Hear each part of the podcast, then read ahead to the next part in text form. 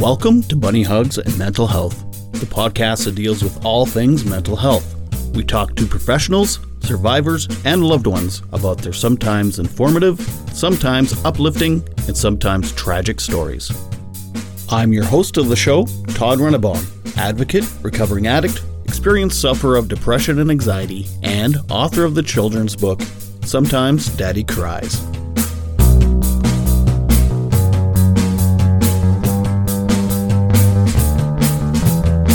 Hello and welcome to another episode of Bunny Hugs and Mental Health. I am Todd Rennebaum, and this is the Saskatchewan Podcast Network. Thank you so much for listening. And uh, I'll say this every time if you don't start leaving reviews and, and, and ratings, I, I know you're listening, so it's super simple. You can do it while listening, even. Uh, so, yeah, please do that. Before I talk about this week's episode, I would like to talk about next week's guest quickly. His name is Jeremy Hotz. He's a stand up comedian and he's been on a couple little shows. Maybe you've heard of them, uh, like David Letterman and The Jay Leno Show, uh, Just for Laughs. And he's on tour right now uh, with his Marquis de Sade tour. And uh, it was a lot of fun, that interview, so stay tuned for that next week. Now, this week's episode is not fun, uh, but it is very inspiring. Uh, it is very heartwarming, touching. It's sad. It's tragic. It's it's a whole bunch of emotions. It's it's buckle in. Maybe maybe, this is a disclaimer that uh, you may be triggered. I speak with author Chad Muro about surviving the crash, his his newest book and his only book so far. Uh, Chad lost his younger sister, Shanda Van Divorced. She was 33. His brother in law, Jordan Van de Vorst, he was 34. He lost his niece, Kamryn, at age 5, and his nephew, Miguire, age 2, in a car crash. Uh, the other driver is Catherine McKay. She was a drunk driver. And I'm also going to be speaking with Spencer Mitchell, and that is Catherine's son and uh, they have an interesting uh, relationship. Those two. So um, yeah, I, I, won't ruin. I won't ruin the surprise. You, just have to listen to the interview. Uh, I look forward. I, I've been looking forward to this one for for quite a while. So please enjoy. And thank you again, gentlemen, for this interview. Without further ado, I give you Chad and Spencer. My sister was my best friend. Uh, her and I were very close, talked nearly every day. Uh, we knew pretty well everything that was going on in my life. And, you know, anytime we had things going on with kids on my end or things with kids on her end, we always bounced all that kind of stuff back and forth with each other. And um, just, just had this really close knit relationship. And I was close with my niece and nephew uh, just as much as I was with with my own kids.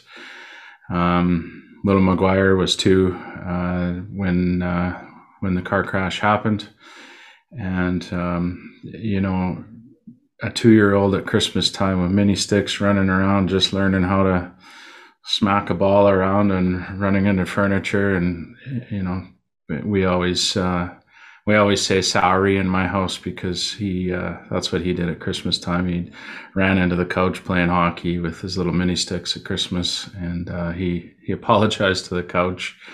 So uh, you know we we kind of joke about that kind of stuff, and and in a way it's kind of to share their memory and and some of the good things that we remember about them, but Miguire was just a goer. He uh, was just getting his wheels and two years old and full of energy and spunk and finding his words and figuring out, you know, what he was interested in doing and playing with. And uh, d- didn't really sit still. And Kamryn was much the same, only with a little more sass and a little more attitude.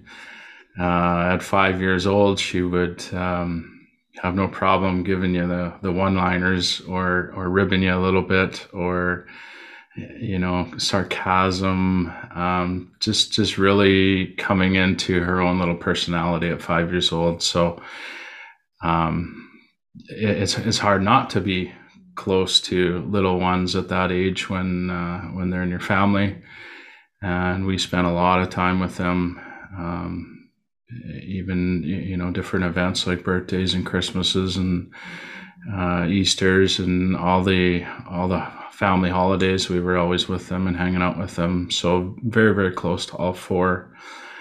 And Jordan, he was um, a very avid photographer. He took thousands upon thousands of pictures. Um, we're super thankful for that because we have tons and tons of pictures of of those two little ones, and was in quite a few of them as well. Jordan, not so much because he was behind the camera. Um, he loved his Northern Lights and um, the nighttime pictures with stars and Northern Lights. He he was out nearly every weekend to get the next best shot. So he was involved with a very close knit community with the photography world, and that was his passion. Um, just a genuine caring, loving guy, and uh, he would do anything to to help people, whether it was strangers or family or or close friends. It didn't really matter. He would he would do whatever he had to do or needed to do to to help and support. And my sister was much the same, just uh, a, a, total giver.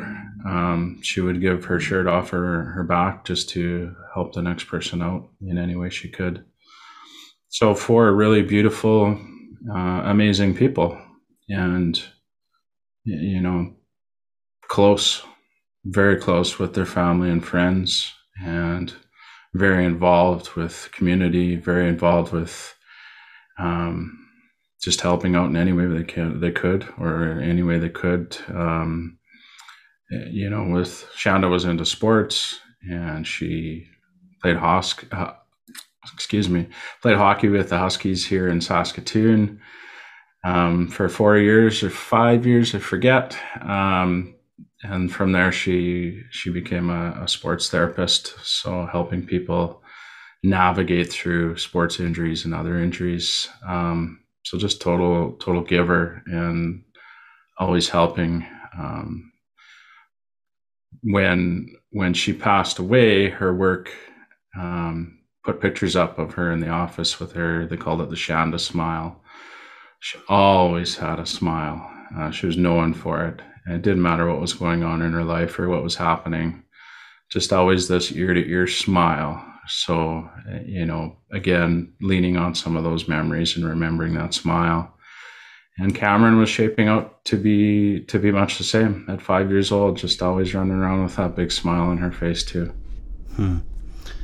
So do you mind telling me about how you found out about the crash and, and a little bit about that night? Like I, I know it's in the book, but mm-hmm. um, which by the way I have, and it's uh, I've this is the first book I've I've read where I started sobbing.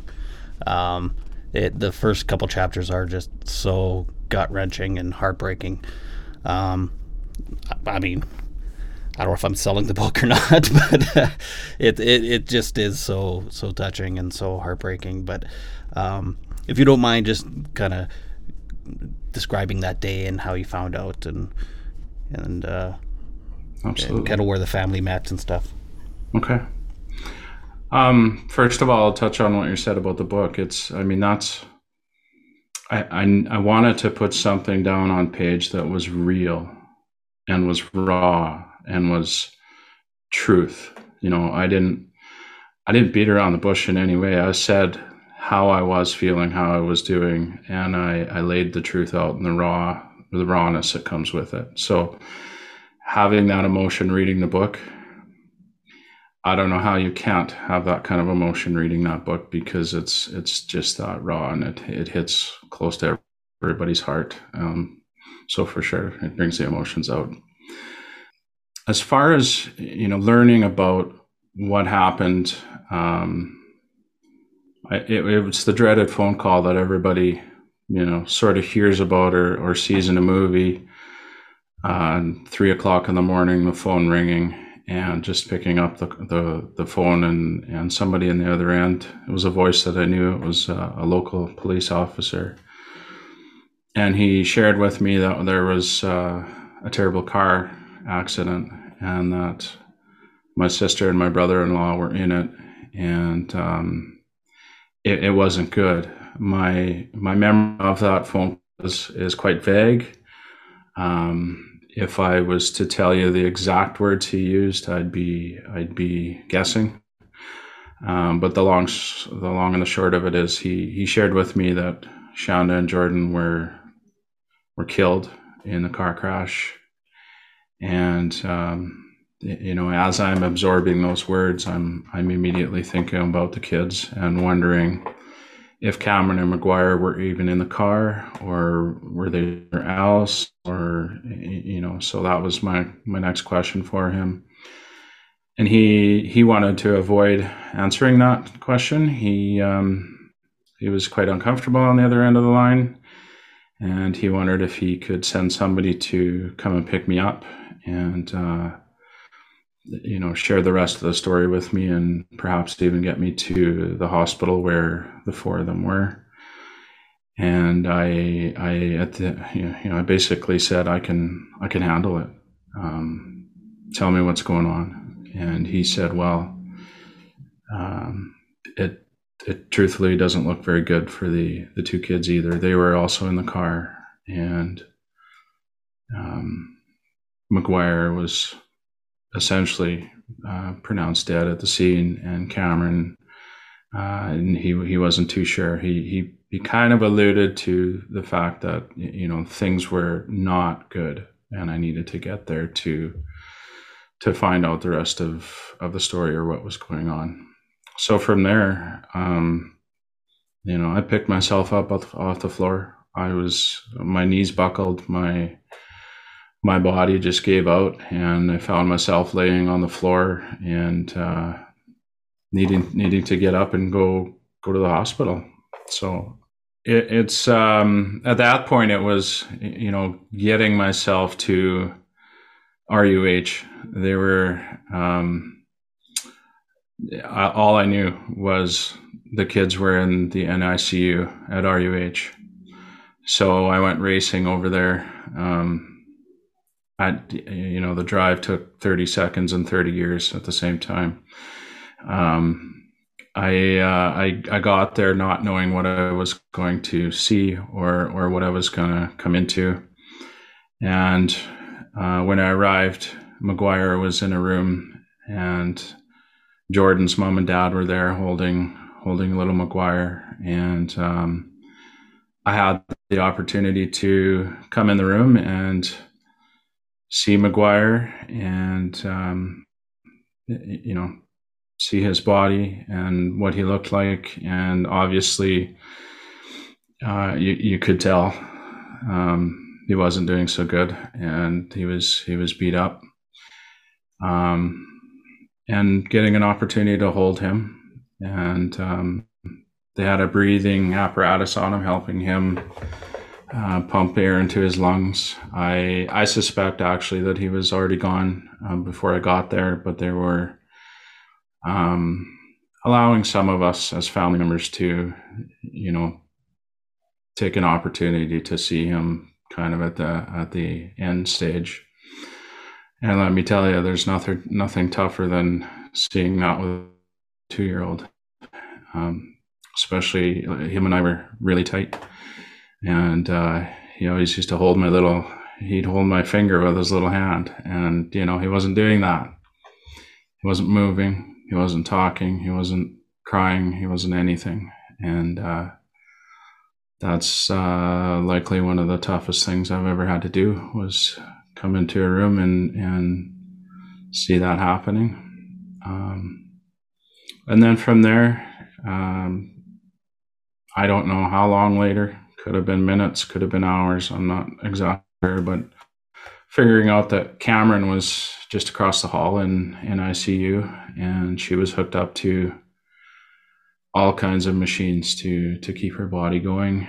Um, we learned that they thought, um, the doctors thought that she was brain damaged and dead.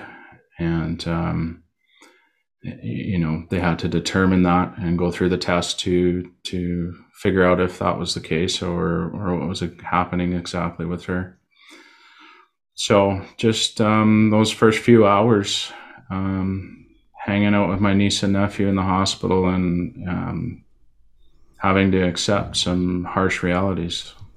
Very tough. Oh yeah, God, I can't. I can't even imagine. Um, yeah, that. Yeah, I don't know what to say, but I, I just can't even imagine. Um, I did an episode about grief the other day, and like this is like grief times four. Like it, it, plus their tragedies. It's not like it's not like a, a parent who who's up in age who is, you know, it's just a horrible, horrible story. I, I can't even imagine what your family went through. Um, so eventually, that day, both the kids ended up passing. You like you guys decided as a family to take them off life support or. Yeah, so we M- Miguire was gone um, as I was arriving, or shortly after, or shortly before. I'm not exactly sure, but sometime around then. And Kamryn was was pronounced brain dead um, later that day, and stayed on on machines to keep her organs going. Um, we elected to donate her organs and tissues and everything that we possibly could as a as a family unit. We all agreed that that was what they would have wanted, and um, you know, a little girl full of zest in life and and so happy and so you know just full of life. Uh, we we knew that that needed to carry on if at all possible. So we we elected to to do that, donate organs. Um, so yeah, essentially in the first, um, you know, in the first day, learning that all four were gone or going to be, um, they didn't, didn't actually pronounce Kamryn dead until the next day, until the machines were all disconnected and and um, you know organs donated and everything that they could do with that. So uh, three in one day and one the next. And um, yeah, man, it's uh, it, it was tough, really tough. And it was in the hospital. You found out it was the the other driver was alive and well, and it was a drunk driver. Yes. At some point, we ended up in the in the family waiting room in in ICU, and police officers came in to tell us what they knew and share with us that it was in fact uh, a drunk driver that had hit them.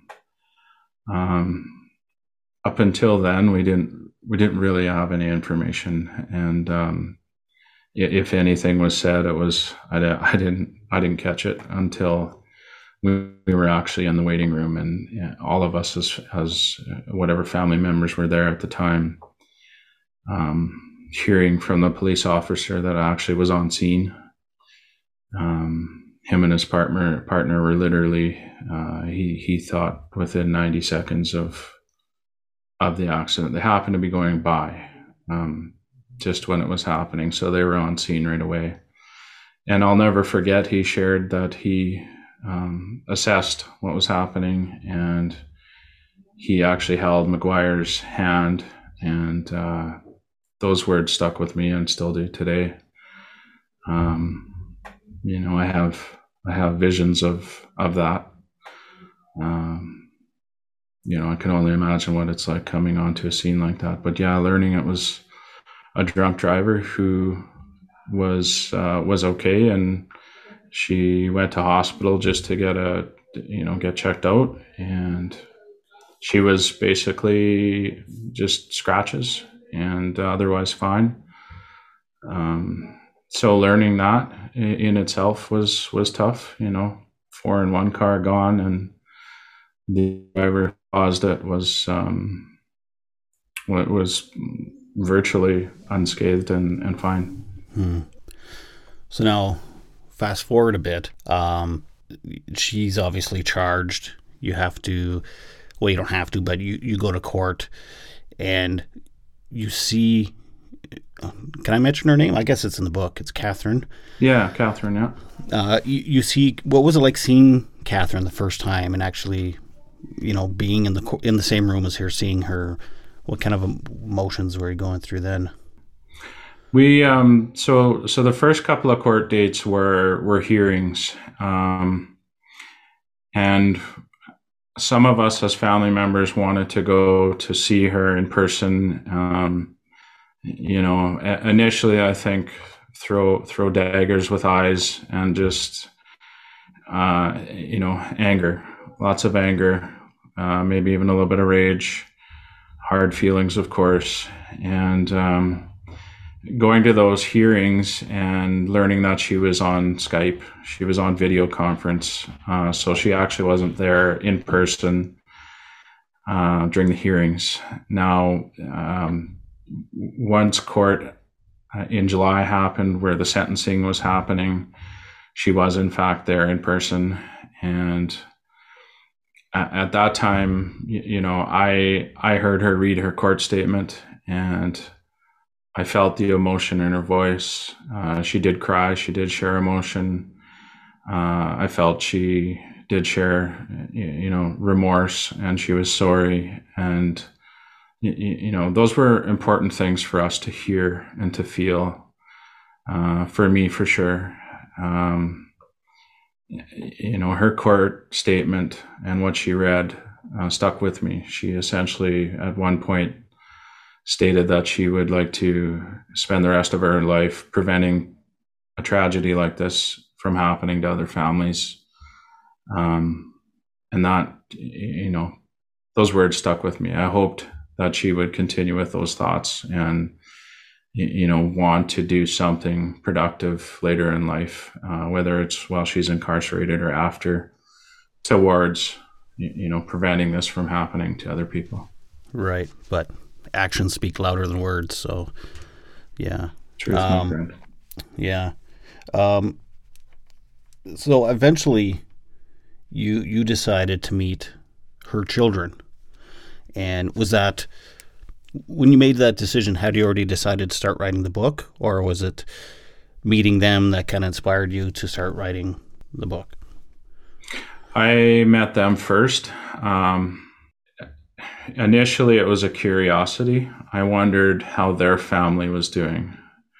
You know, I started putting some thought into what would it be like to get a phone call saying that your mom caused this accident. And you know did she have kids? Did they get those phone calls? Did they where were they when that happened? How were they doing? Um, are they able to talk to their mom? Are they able to forgive? Are, like i had all these curiosities and questions in my head. Um, and that led me in late 2018 to to reach out to one of her daughters. Um, i had learned through social media on some of the uh, forums and things that i was following when i couldn't sleep at three o'clock in the morning. Um, her her daughter was commenting on some of the things that were going on. So I, I sort of had figured out the family name and who they were, and that led me to reach out in December of 2018 and share my forgiveness with with Catherine's daughter.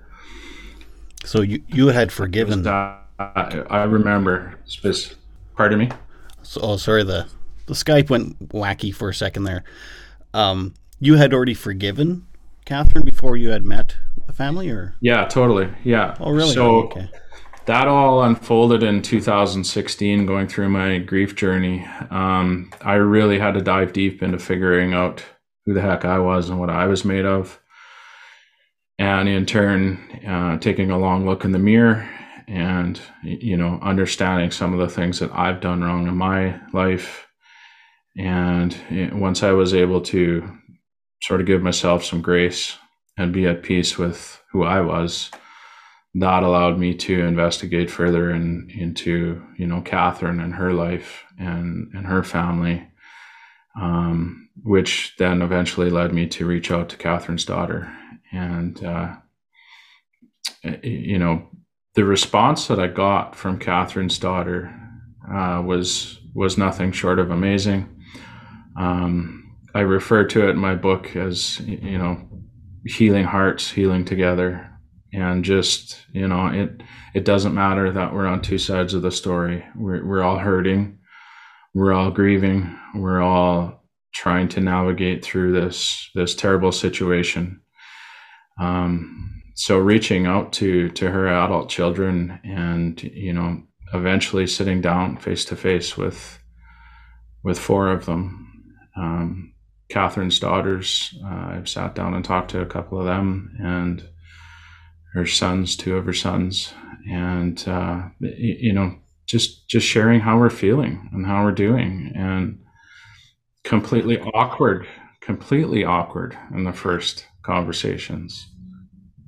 Right? There's hesitations on both sides. There was apprehensions on both sides. You know, uh, uh, for them, I can only imagine what is this guy wanting to talk to us for, and you know, is is he meaning well, or is he going to throw daggers at us? Because they they were throwing everything.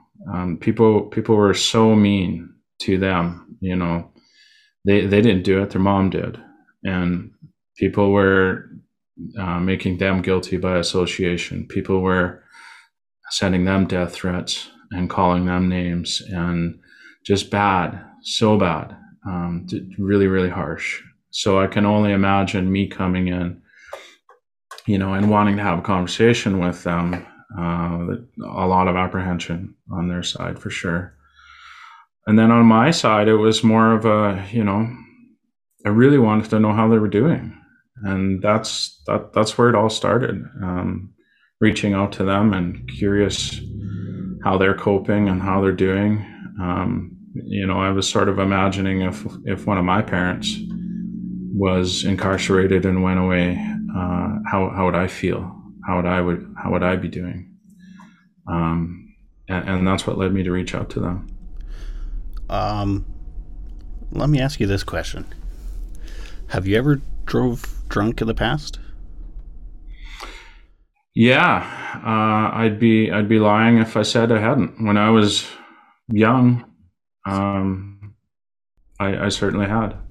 Yeah, yeah, same. And I going through your book, I, I I thought many times like, man, that could have easily have been me, killing an entire family or anybody or myself or whatever.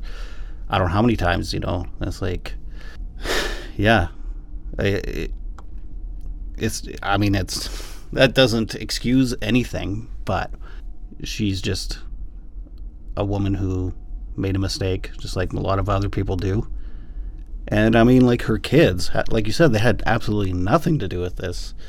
So it, it's it drives me crazy that people are are saying things to them online and and, and whatever. But I know hmm. Spencer, who's going to be joining us soon he was very ha- apprehensive because because of that. He didn't want mm, people knowing him, or you know, he he's scared that it would start all over again. Which I just don't understand. I don't understand people. I don't understand their logic.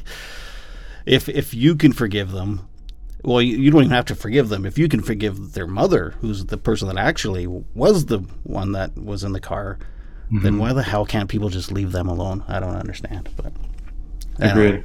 Agreed. It doesn't make much sense. But uh, what did your family think of you um, talking with with her family? That was a that was an interesting thing in itself. Um, when I mentioned to my my sister and my mom um, that I was thinking about going to see Catherine's kids, uh, they didn't really know what to say. They didn't really know what to do, what to think. Um, and it was you know even to this day I, I would say that they're not quite to the point where i am i don't think they're as far along in you know the forgiveness journey um, and the wording around that's really tough to to to say or put into something that you know truly portrays it because everybody's grief and everybody's forgiveness, everybody's grace, everybody's you know perception of events is so different and so vast. So you know, it was my journey to have, right? And you know, my family supports me even if they don't 100% agree with me. You know, it, there, there's certainly, I would say they agree.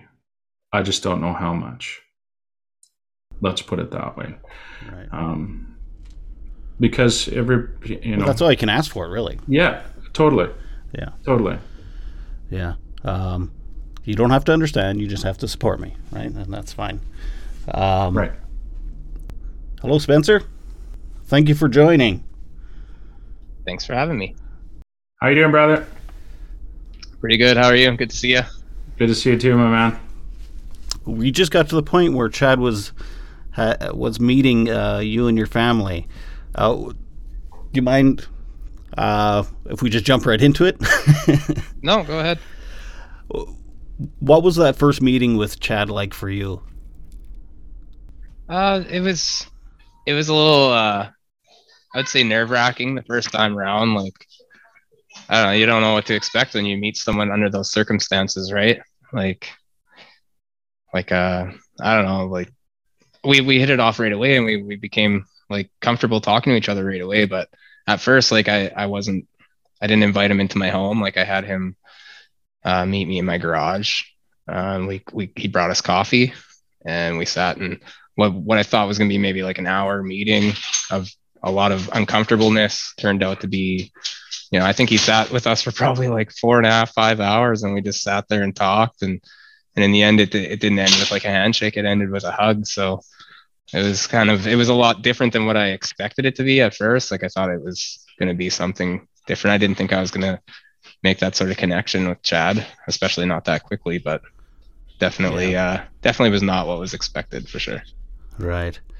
Now, now let's back up a little bit. I keep smacking my mic. Um, how did you find out about the crash that your mom was involved in? Um, I think it was about midnight. Uh, actually, the next day, I think it was. We we didn't even know it had happened. Um, my sister phoned me, and I was getting ready for bed. Uh, and she phoned me, and she said, "Are you sitting down?" And I, I mean, obviously, anyone who phones you and says, "Are you sitting down?" It's usually not a, it's usually not good things that come after, right? And we didn't know what happened. Like uh, we we weren't given any information. No one told us anything. We just knew that she was in a crash where people had died. We didn't know if she was even alive. So at that point, we were we were preparing for the worst. Like uh, she was like, "Yeah, mom was in a car accident. I don't know what's going on. I don't know where she is. Uh, all I know is that people are dead." And yeah, so like at at first, we actually thought that our mom was dead. Hmm. And then, so when did you find out? it wasn't until the day after that actually my sister had to like call all over the place and try to get in contact with anybody who knew anything uh, and it was at that point that we we found out that she was in jail and she had caused the accident and that she had uh, blew triple the legal limit so then i mean that was a whole nother batch of emotions from going from the consideration that she may possibly have been dead to she just she killed people like hmm Uh, uh, that was uh, about six years ago now. Was it 2016? yeah Yeah. What what kind of emotions do you have towards your mother now, knowing what what had happened and like I can't imagine what I don't even know what I would feel. You know, like I'm I'm genuinely curious how, how you felt about about hearing Um, th- that news. to be honest, like for the first couple of years, I didn't have any contact with her. Uh, not not totally because I didn't want to or anything. I just didn't have the means to at the time. I didn't. I lived way up north, and I, I actually didn't even own a phone. I I had no way of like 'cause to talk to someone in jail. You have to like register your number and everything, and you have to have like a a phone number where she can phone you at any time, kind of thing and stuff. So I actually had like no contact with her for about two years. Um, she wrote me a letter once. I I don't know. I I didn't know how to say anything to her, so I never wrote back right away. And to be honest, I don't think I ever wrote to her when she was in jail. Um, I don't think I ever sent a letter back. Eventually, I did get contact with her over the phone, and so we started to talk. And I don't know, like I, I felt bad for her for the situation she was in, but at the same time, it's like I don't know. It I felt really betrayed by everything, like because like I said, like I said uh, before, like I've said in the past, like it's hard to feel bad for for what for her in the situation she was in when you know I grew up my whole life being told you know don't drink and drive you know if you if you're out drinking and you need a ride you call you know to the point where like my mom would literally physically force keys from my friend's hands so we wouldn't drive Mm. so like to I don't know I felt really betrayed to to be like you you drank to that excess amount and then you decided it was okay to drive after? Like did you not think about me or your grandkids or your other kids or your mom or any of your family? Did you not think about the people that might be affected by that you know like so yeah i it was really hard to talk to her for a really long time. Was this this was so this wasn't a common thing for her to do to drive drunk? i mean there had been times there had been times in the past where she's probably definitely uh, had too much to drink, but success- successfully made it home from the restaurant after or from the bar or whatever. And there was definitely times where where she probably thought she was in control, where she was actually didn't have as much control as she probably should have, and put in a rough situation. It could have ended poorly, you know. But it wasn't like no, she didn't like drink and drive every single day of her life. She wasn't like she wasn't always drinking and driving. It was it was something that had happened in the past, like anybody else. Sometimes you think, oh, I've had I haven't had too much to drink. I, I ate a big meal. You know, yeah, I watched the football game and drank some beer, but I had a big meal and I haven't had a drink for 45 minutes and I feel okay, I can drive home. And and many people do that and many people make it home. But Mhm. many people don't make it home too. So Mhm. Yeah, just before you got on, Chad and I were talking about how we've both drank and drove in the past, and I, I could have easily been one of us at some point that that caused a crash similar to this. So, um, uh, I know you were hesitant about talking to me about this um, because of complete assholes online. Are are you a little? Are you still hesitant? I guess, or still worried about that? Um, well, to be honest, yeah, there's still that. That's always going to be something I have to consider. Like, you know, I put my face out there, I put my name out there, and and you never know who who my face or name is going to come up to in the future, where they're going to be like, oh, you're connected to this situation, or like I've had people send me threats. I've had people who, you know, in the past have threatened me, or threatened my children, wished us to be dead, things like that. And so those are those are things that you have to consider every time that, that you talk about this subject and you put yourself out there like that. But uh, I had originally told you I wasn't going to be here today, that I couldn't do this uh, for that reason. But, um, you know, in the past and, and even recently as well, like Chad's helped me so many times and, and been there for me when I needed him. And if me being here shows some sort of strength in what Chad's doing and in his book and, and in the way that he lives his life, you know, the way that he's affected my life for the better, like I'll do whatever I can to help my brother Chad. So. That's amazing. It's amazing that you guys call each other brothers. Like this is. I, I read the article in CBC, and that's. I mean, I knew of the story before, but I, I didn't realize that you guys were were tight and that Chad was writing this book and stuff. It, I mean, it's inspirational for one Chad to just for, completely forgive and to reach out to to your mom and to, and to your family and and to do this and that you guys are tight and bond over it. Um, I mean, you hear of it once in a while, but I don't know. It's just amazing to me. What what what what have you guys learned from each other by through this process?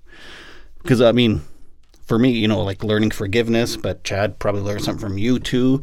So I'll throw that question to both of you. What what have you learned from one another? Um, for for starters, family doesn't have to be blood. Um, you know, I'm closer to people that aren't blood related um, for, for many different reasons. But as Spencer said, you know, our connection right from the get go was was strong and nearly immediate.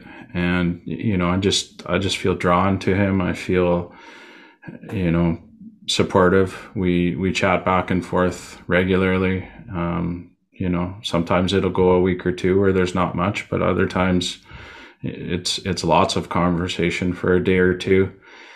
And you know, I've I have family members that I don't talk to as regularly as I talk to Spencer, and it's just this this connection. And you know, it doesn't have to be blood. So yeah, we, we do call each other brothers. We do lean on each other. We do talk about, you know, life situation, school, kids, jobs, finances, what it, like any of it, all of it.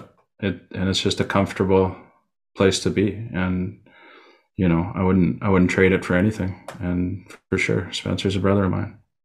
I, I definitely agree with what, what Chad's saying. And, and, you know, like that support, like, like it's something that you you you think of family when you think of that kind of support like chad chad would do anything to help me if he can and i would do anything to help him if i can that's something that's what makes family not blood so exactly pretty much what chad said at the same time like i know that chad's been through a lot and i've been through a lot in the past and to see how much that chad has like progressed in life and and become the person he is today gives me you know motivation to do the same thing you know like since I've met Chad, I've decided that I need to go back and finish my education. I've decided, you know, that I, I kind of want to be the person that Chad is someday, you know, I want to be a person like that. He's, he's a role model to me. So definitely like, like you said, like blood, blood doesn't mean family and family doesn't mean blood. Like mm-hmm. Chad's definitely a brother to me.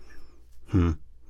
Um, when does your mother get out? I know she's, she's not in jail now. She's in, uh, um, Actually, she's not in the healing lodge anymore. Oh, she's either. not in the healing lodge. No, okay. she's on. Uh, she's she's out on parole, day parole.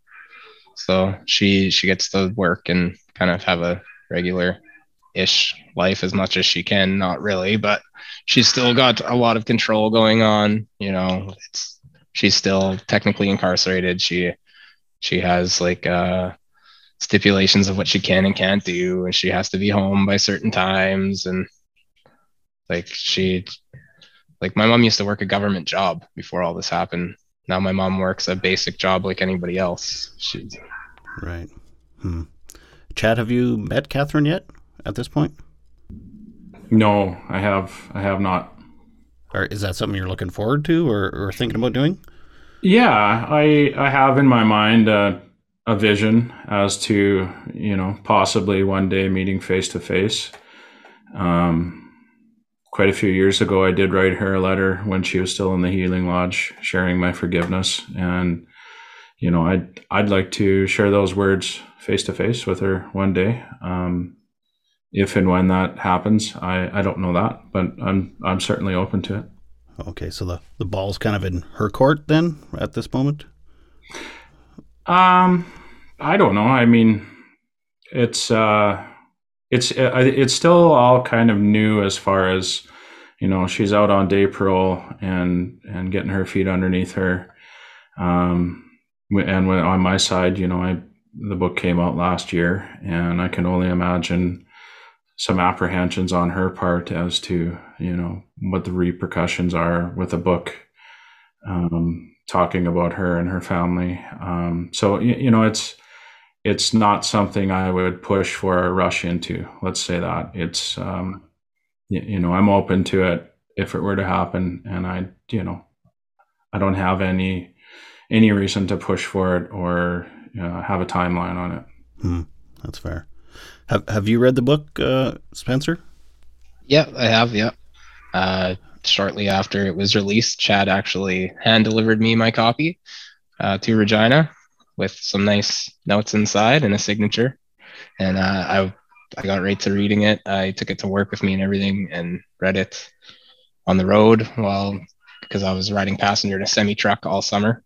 Uh, so I kind of got time to sit down and read that. I read through that as, as quickly as I could. Like uh, it was hard. It was a hard reading. You know, I've I've read a lot of books, but there's not too many of them that I've ever read that I had that kind of personal connection to. And there is some really uh, some heart wrenching pieces, you know, in that book, especially uh, when talking about like his family hearing about the accident happening and their time in the hospital and the th- decisions they had to make and stuff. There was times where I really had to like put it down and come back tomorrow, or put it down and come back in a few hours because like I just couldn't read through the tears anymore.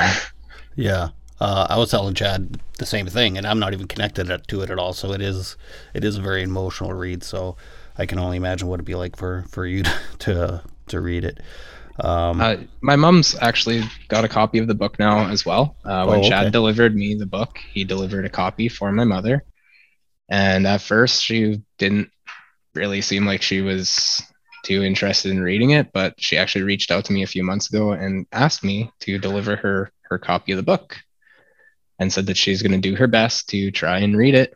And I don't know how much she's actually read yet. And we don't talk that that often, but we try to keep in touch. But I haven't bothered her about it. I'm trying not to rush her into reading it because, like Chad said, it's it's a big thing to to go through that situation and then turn around and have to read a book about you and your family and about the situation that you caused and stuff. Like I know it was hard for me to read it because mm-hmm. of the connection I have to it. Now I'm not how hard it must be for her to try and read that.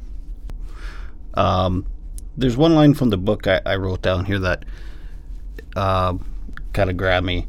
Says, Not all is lost. They still live on in a powerful message.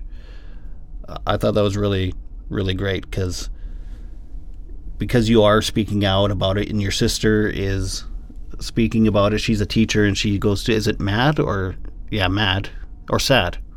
She's um, she's tied to both. She's spoke at both. Um, pre- predominantly, though, in in school settings is where she has done most of her most of her speeches about it. Gotcha. Um, and, and yeah, I don't know why that one grabbed me so much because I don't know to lose four people, but to say not all is lost is powerful. It's it's it's yeah. To me, it's and, a it's a to me it's a choice it's a choice whether to carry on from you know some of the really tough things that we happen we have happen in our life. We all have things that happen in our life that are terrible that are you know seemingly so hard to get over or get past uh, when they happen. Um, so you know me sharing my story and talking about it and even writing the book it's it, it, it's just to to put a different perspective on it for folks you know, there's a way to navigate through all the tough stuff that happens in our life. It doesn't have to consume us. It doesn't have to t- take us down. Um, we can grow through it, particularly when we support each other to do it. You know, uh, Spencer and I supporting each other through this. I, you know, I marvel in it often because, you know, having support with for one another uh, from two sides of the coin here is is pretty awesome. So you know, I would like to think that we can have that in every situation out there in the in the world. Um, people just need to drop the judgments. People need to drop the the criticisms and give one another some grace. And you know, at the end of the the day, show support and love and that that's the way to get through all of there's there's so much conflict in the world. There's so much going on. And you know to, to me that this is the way to get through or or to support each other through some of the tough stuff that's going on in our lives. Mm-hmm. uh, a couple words you use quite often in the book that are a couple of my favorite words are empathy and compassion too i don't know why it's so hard for people to not cast judgments and to just have a little bit of empathy and compassion for one another. Um, do you mind if I read a, a, paragraph from the book and then get go, go right ahead and get um, both your kind of reactions or your thoughts on it? Uh, this is from page 139. Hurting hearts turned to healing hearts can make a huge difference in other people's lives. We have all been hurt in many different ways, and I would suggest that we all have the ability to help others get through the things we have been through. Empathy and compassion go a very long way when, when we reach out to others. Heart centered caring for others has a healing quality that is undeniable. The question is who is willing to share so openly with those around them?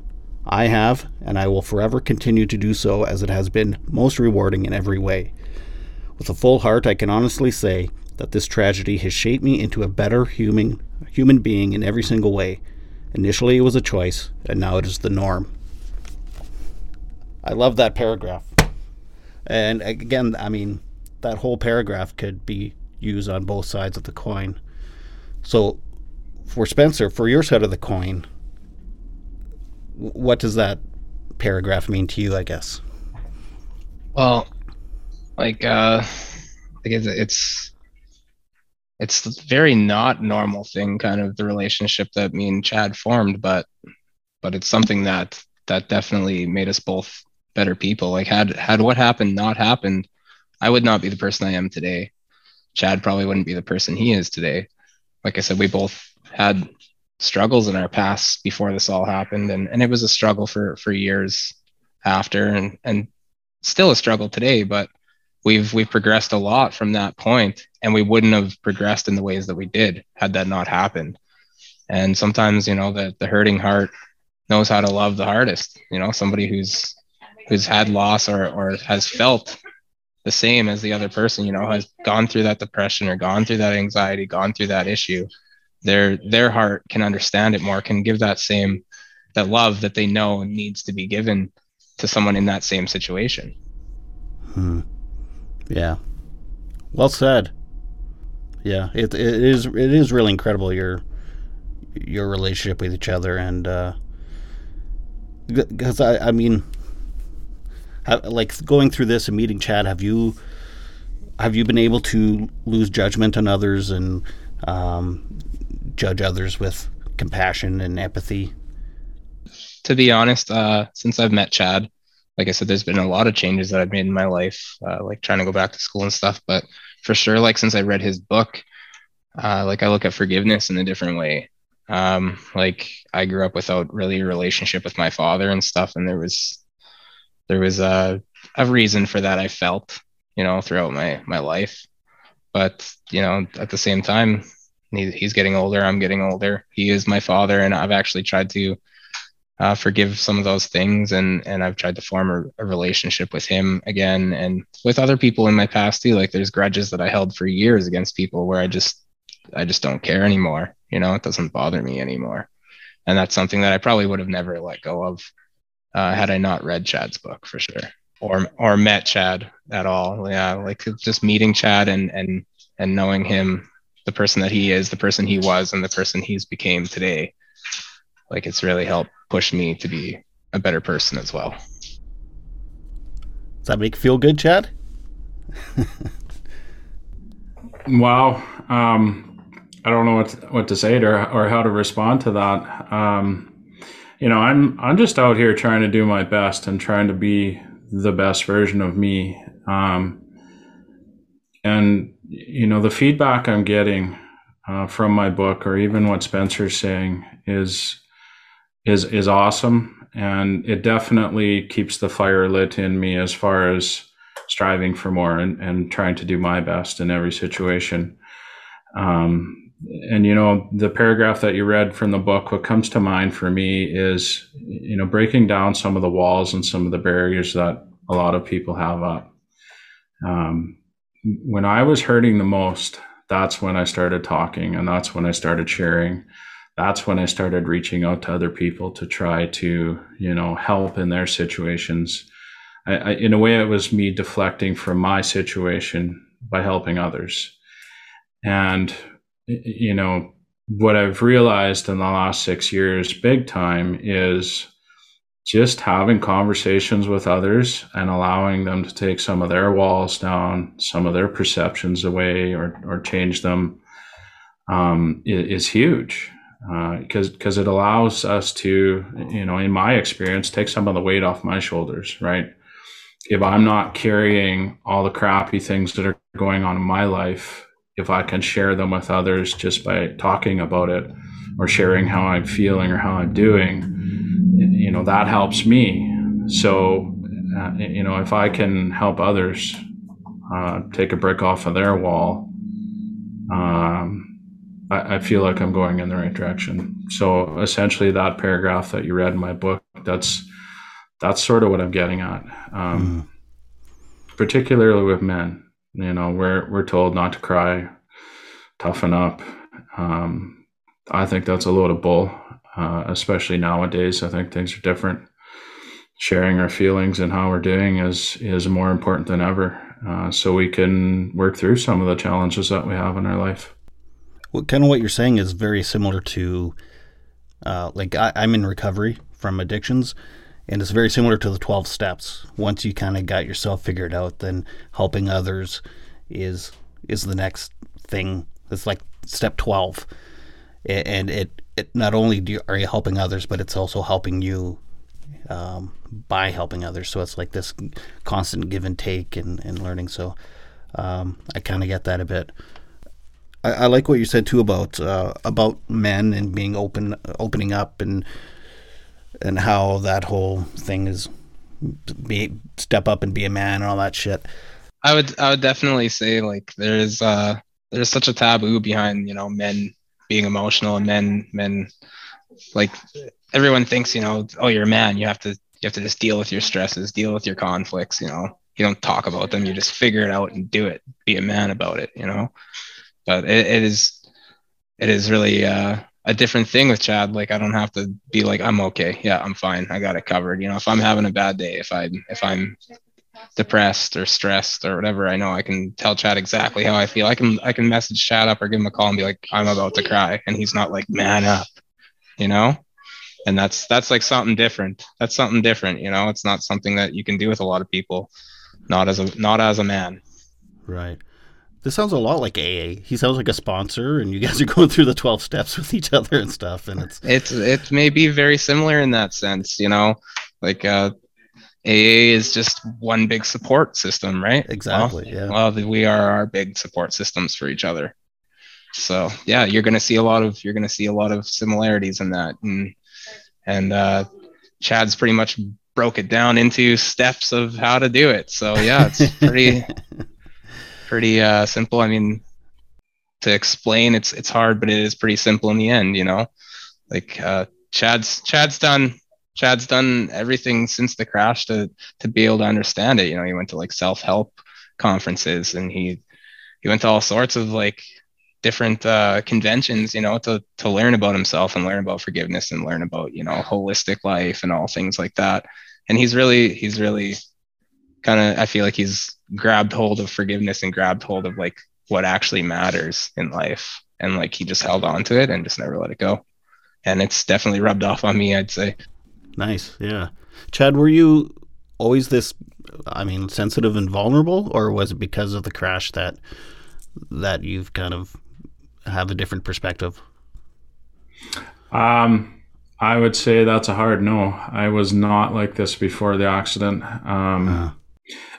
I you know, truthfully, I never I never went inward or dealt with feelings or how I was doing or you know sharing emotion or even understanding emotion or like any of that. I didn't i didn't dive into that until you know i was going through this terrible grief fog and trying to figure out what what's the next step forward to survive. Um, and really digging deep and figure out who the heck i was so it you know the the accident truly changed who i who i was and who i am in every single way um, and for the better.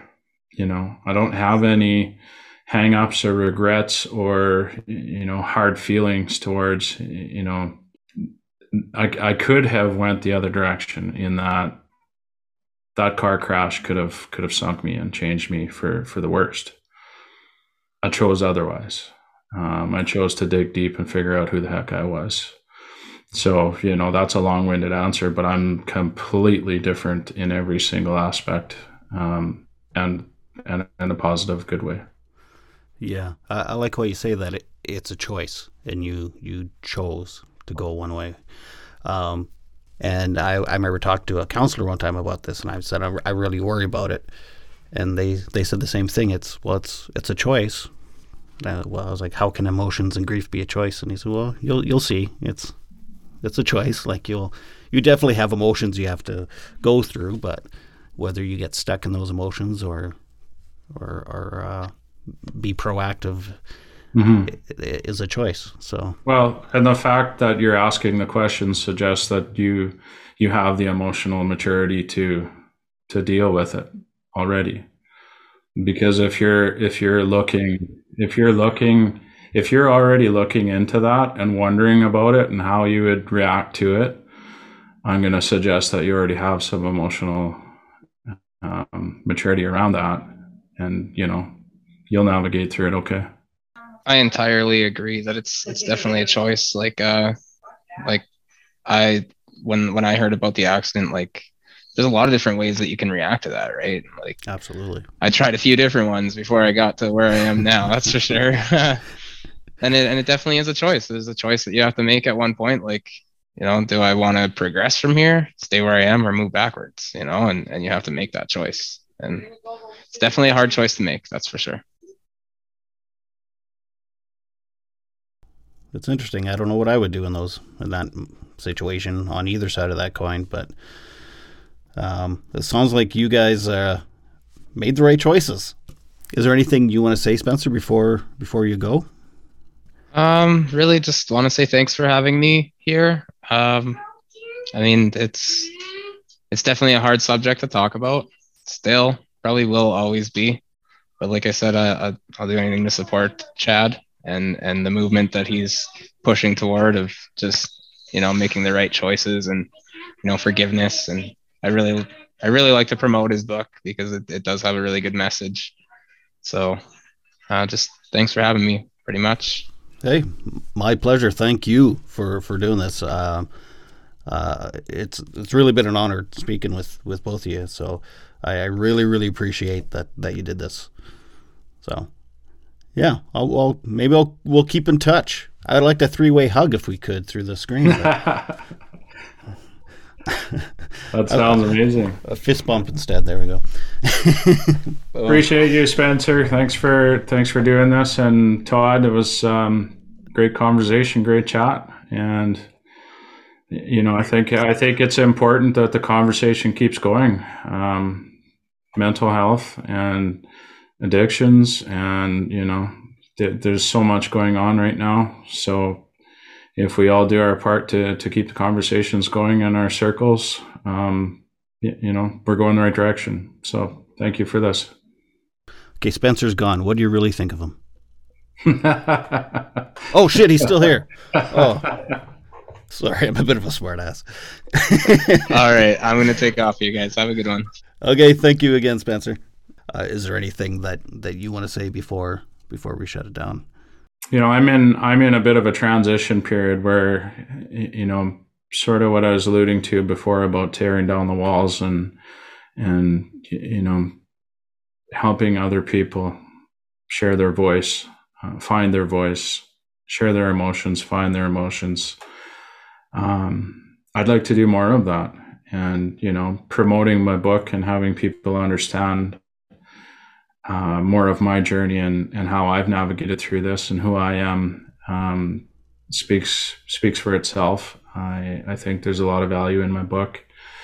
Um, it, it's available on Amazon. It's available on survivingthecrash.co on my website or snoop me on social media and reach out to me. I can get you a signed copy. Um, any of those routes are great. I'm gonna say maybe you should uh, consider being a, like a life coach or something like that. Truthfully, that's what I'd love to do. Um, I have coached and mentored uh, a few different people in the last two or three years, and I absolutely love it. So I think I think there'll be some changes going forward as far as my occupation and what I do so that it'll allow me the the time and the space to to really go for it and do that. I um, I love connecting with people. Thank you so much, gentlemen. Um, that that was so amazing. I, I there was times in this interview I was completely lost for words.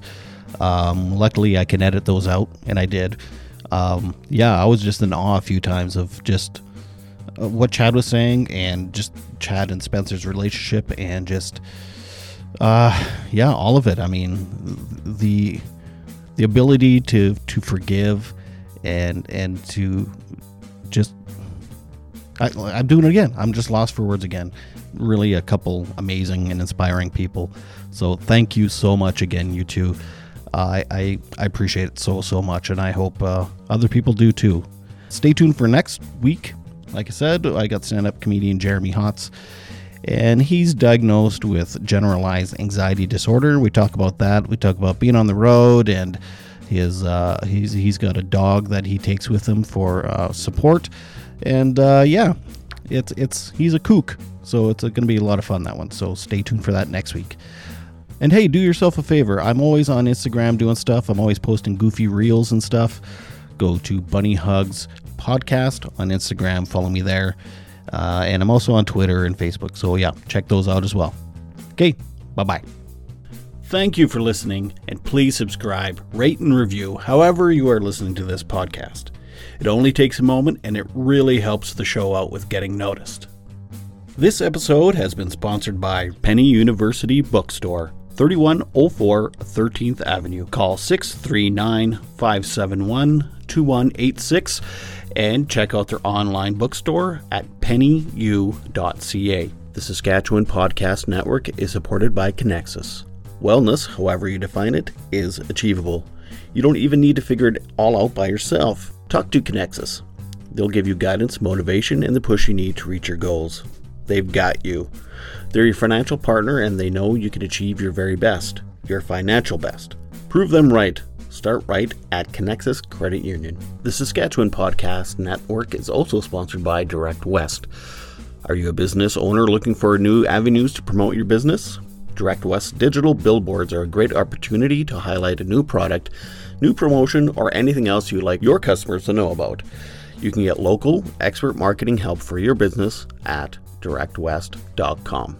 If you are having a mental health crisis, please call the Canadian Crisis number at 1 833 456 4566.